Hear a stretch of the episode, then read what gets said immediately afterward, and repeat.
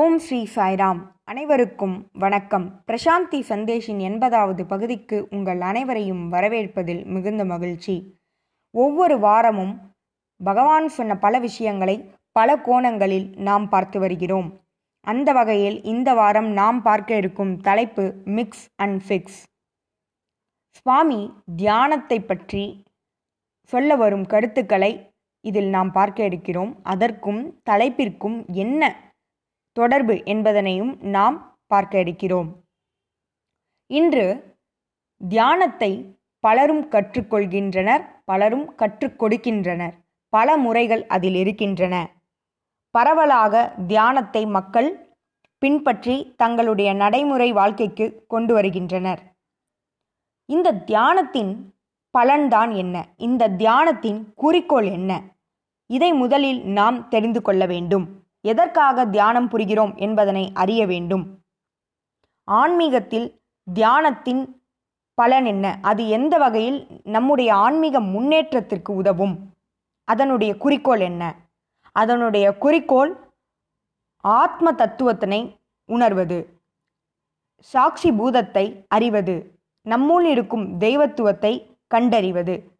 இதுதான் தியானத்தின் குறிக்கோள். நாம் எதையும் சாதிக்க தேவையில்லை எதையும் புதிதாக கண்டுபிடிக்க தேவையில்லை. நம்முள் இருக்கும் ஒன்றினை நாம் உணர வேண்டும். அதுவே தியானத்தின் குறிக்கோள். சுவாமி பலமுறை சொல்லியிருப்பது என்னவென்றால் நாம் படிப்பது எழுதுவது பேசுவது கார் ஓட்டுவது நடப்பது உண்பது ஆகிய அனைத்துமே தியானம் என்று பகவான் சொல்லியிருக்கிறார். ஆகவே சுவாமி இதில் சொல்ல வருவது என்னவென்றால் எந்த விஷயம் செய்தாலும் அதில் நம்முடைய முழு கவனமும் அதில் இருக்க வேண்டும். அதுவே தியானம் என்று சுவாமி சொல்லியிருக்கிறார். தற்போது நாம் உண்கிறோம் என்றால் அதில் முழுமையான கவனம் இருக்க வேண்டும். அதுபோல காரினை ஓட்டுகிறோம் என்றால் அதில் முழுமையான கவனம் இருக்க வேண்டும். இந்த கவனம் நூறு சதவீதம் இருக்க வேண்டும். தியானம் என்பது தனி அறையில் அமர்ந்து ஓர் நிலையில் அமர்ந்திருப்பது அல்ல. தியானம் என்பது முழு கவனத்தையும் ஒருமுக கவனத்தை கொண்டு வருவது. பகவான் சொன்னது போல ஒவ்வொரு விஷயத்திலும் ஒருமுக கவனத்தை கொண்டு வந்தால் அதுவே தியானம் என்று சுவாமி சொல்கிறார். ஆகவே இவ்விடத்தில் நாம் ஆன்மீக சாதனாவை புரிவதற்கு இந்த தியானம் ஒரு வாகனமாக நமக்கு பயன்படுகிறது. எதற்கு? ஆத்ம தத்துவத்தை அறிவதற்கு இது நமக்கு ஏதுவான ஓர் கருவியாக இருக்கிறது. ஆன்மீக சாதனாவை புரிந்து ஆத்ம தத்துவத்தை உணர்வதற்கு மூன்று முக்கியமான வழிமுறைகள் இருக்கின்றன. அந்த முக்கியமான வழிகள் என்னவென்றால் கர்மயோகம் ஞான யோகம் மற்றும் பக்தி யோகம் இந்த மூன்றுடன் நாம் தியானத்தையும் இணைத்தால் மிக வேகமாக சுலபமாக நம்மால் ஆத்ம தத்துவத்தை உணர இயலும். எப்படி ஒரு சிறு குழந்தைக்கு கசப்பான மாத்திரையை கொடுப்பதற்கு தேனின் இனிமையையும் கலந்து அந்த குழந்தையை சாப்பிட வைப்போமோ? அதுபோல எந்த மார்க்கத்தை எடுத்தாலும் அதனுடன் தியானத்தை இணைத்து நாம் செயல்பட்டோம் என்றால் மிக சுலபமாக நாம் இந்த ஆன்மீக பாதையில் பயணிக்கலாம். அதுவே இன்றைய தலைப்பு மிக்ஸ் அண்ட் ஃபிக்ஸ் எந்த மார்க்கத்தை எடுத்தாலும் அதனுடன் எதனை நாம் இணைக்க வேண்டும்? தியானத்தை. தியானம் என்பது என்ன? அதில் என்ன நிகழ்கிறது? தியானம் என்பது சிந்தனையற்ற நிலையை கொண்டு வருவது. எண்ணங்களற்ற நிலையை கொண்டு வருவது. அப்பொழுது மனதில் எந்த எண்ணங்களும் இருக்காது மனமே இருக்காது. மேலும் அகங்காரமானது நீங்கிவிடும். இதுவே தியானத்தின் பலன். இந்த பலனை நாம் மேற்கொள்ளக்கூடிய வழியில் அதாவது எந்த வழிமுறையை பின்பற்றுகிறோமோ அதனுடன் இணைக்க வேண்டும். அது எப்படி? அதனை இனி காணலாம். முதலில் கர்ம மார்க்கத்துடன் எவ்வாறு தியானத்தை இணைப்பது என்று காணலாம். இந்த கர்ம மார்க்கம் என்பது என்ன? ஃபேல்கள் செய்வது சேவை புரிவது. நாம் செய்யக்கூடிய அத்தனை செயல்களும் கர்ம மார்க்கமே. செயல்கள் இந்த செயல்களுடன் எவ்வாறு தியானத்தை இணைப்பது?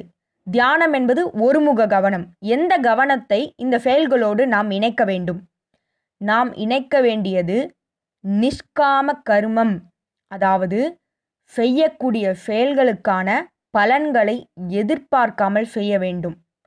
இது ஒன்று. அடுத்தது செய்வது நான் அல்ல இறைவன் சாட்சியே அதனை செய்கிறது. நான் வெறும் கருவி என்ற பாவத்தை என்ற எண்ணத்தை ஒருமுக கவனத்துடன் ஒவ்வொரு செயலை புரியும் பொழுதும் நாம் நினைவில் கொள்ள வேண்டும். இதுவே கர்ம மார்க்கத்தோடு தியானத்தை இணைப்பது என்பது. அடுத்ததாக ஞான மார்க்கத்தோடு எவ்வாறு தியானத்தை இணைப்பது என்பதனை பார்க்கலாம். ஞான மார்க்கம் என்பது ராமாயணம் மகாபாரதம் அதுபோன்ற நூல்களை பாராயணம் செய்வதன் மூலமாகவும் பகவத்கீதை ஸ்லோகங்களை பாராயணம் செய்வதன் மூலமாகவும் பலருக்கும் பல ஒளிவூட்டும் எண்ணங்கள் அவர்களுடைய மனதில் நிரம்பியிருக்கும். அதன் மூலமாக அவர்கள் சரியான பாதையை அழிந்து கொள்வார்கள். ஞான மார்க்கத்தின் மூலமாக அவர்களுடைய சிந்தனைகள் அதாவது சித்த சுத்தி ஏற்படும். அவர்களுடைய மனமானது தூய்மை அடையும். அவர்களுடைய எண்ணங்கள் தூய்மை அடையும். இதயமானது மிகவும் அப்பழுக்கற்று காணப்படும். ஆகவே இவ்விடத்தில் இந்த ஞான மார்க்கத்துடன் நாம் இணைக்க வேண்டியது என்ன? தியானத்தின் மூலமாக இணைக்க வேண்டியது. ஒவ்வொரு முறையும் நாம் மனம் உடல் புத்தி என்று நம்மை நாமே தவறாக அடையாளப்படுத்தும் பொழுது இந்த தியானம் அதாவது ஒருமுக கவனம் கொண்டு நான் மனமல்ல உடல் அல்ல புத்தி அல்ல நான் சாட்சி என்பதனை ஒவ்வொரு நிமிடமும் ஜாக்கிரதையாக நினைவில் கொள்ள வேண்டும். இதுவே ஞான மார்க்கத்தில் தியானத்தை இணைப்பது. அடுத்ததாக பக்தி மார்க்கத்தில் எவ்வாறு தியானத்தை இணைப்பது? பக்தி மார்க்கம் என்பது பஜனை நாமஸ்மரணை ஜபம் யக்னம் இவை அனைத்தும் பக்தி மார்க்கம். இதில் எவ்வாறு நாம் தியானத்தை இணைக்கலாம்? இந்த பக்தி மார்க்கத்தின் மூலமாக நாம் இறை நாமத்தில் மூழ்கி நம்மை நாமே மறந்து விடுவோம். அதுபோல இவ்வுலகத்தில் ஒவ்வொரு உயிரினங்களும் உயிரற்ற இனங்களும் தெய்வமே தெய்வத்துவமே என்பதனை நாம் ஒருமுக கவனத்துடன் நினைவு கூறுவதே பக்தி மார்க்கத்தோடு தியானத்தை இணைப்பது. ஆகவே இந்த மூன்று வழிமுறைகளிலும் நாம் தியானத்தை இணைப்பதன் மூலமாக வெகு சுலபமாக நாம் ஆன்மீக பாதையில் பயணிக்க முடியும். நம் குறிக்கோளை அடைய தியானம் மிகவும் ஏதுவான கருவியாக நமக்கு விளங்குகிறது. நாம் இந்த மூன்று முறைகளிலும் சாட்சி பாவத்தை வளர்க்க வேண்டும். சாட்சி பாவம் என்பது தெய்வத்துவமே அனைத்தும் என்ற பாவத்தை நாம் வளர்க்க வேண்டும். கர்ம யோகத்தில் அந்த கர்மாவினை புரிவது தெய்வத்துவம் என்பதனை அறிய வேண்டும். ஞான மார்க்கத்தில் நான் உடலல்ல மனமல்ல புத்தி அல்ல நான் ஆத்மா என்பதனை நினைவு கூற வேண்டும். பக்தி மார்க்கத்தில் ஒவ்வொரு உயிரினத்திலும் உயிரற்ற இனத்திலும் இருப்பது தெய்வத்துவம் என்பதனை உணர வேண்டும். இதுவே சாட்சி பாவம். ஆகவே இதனுடன் நாம் தியானத்தை இணைக்க வேண்டும். தியானத்தை அறிய உங்களுக்கு வழிமுறைகள் தேவைப்பட்டால் சுவாமி தியானவாகினி என்ற ஓர் புத்தகத்தை எழுதியிருக்கிறார். அதில் மிகவும் சுலபமான முறையில் எவ்வாறு தியானத்தை புரிவது என்பதனை இறைவனே தன்னுடைய கைகளால் அந்த புத்தகத்தை எழுதியிருக்கிறார்.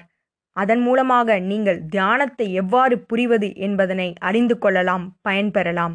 ஆகவே நாம் எந்த வழிமுறைகளை பின்பற்றினாலும் அதனுடன் தியானத்தை இணைப்போம் நன்மை அடைவோம். தெய்வத்தை மிகவும் சுலபமாக அடைவதற்கு தியானம் மிகவும் ஏதுவான கருவியாக இருக்கிறது.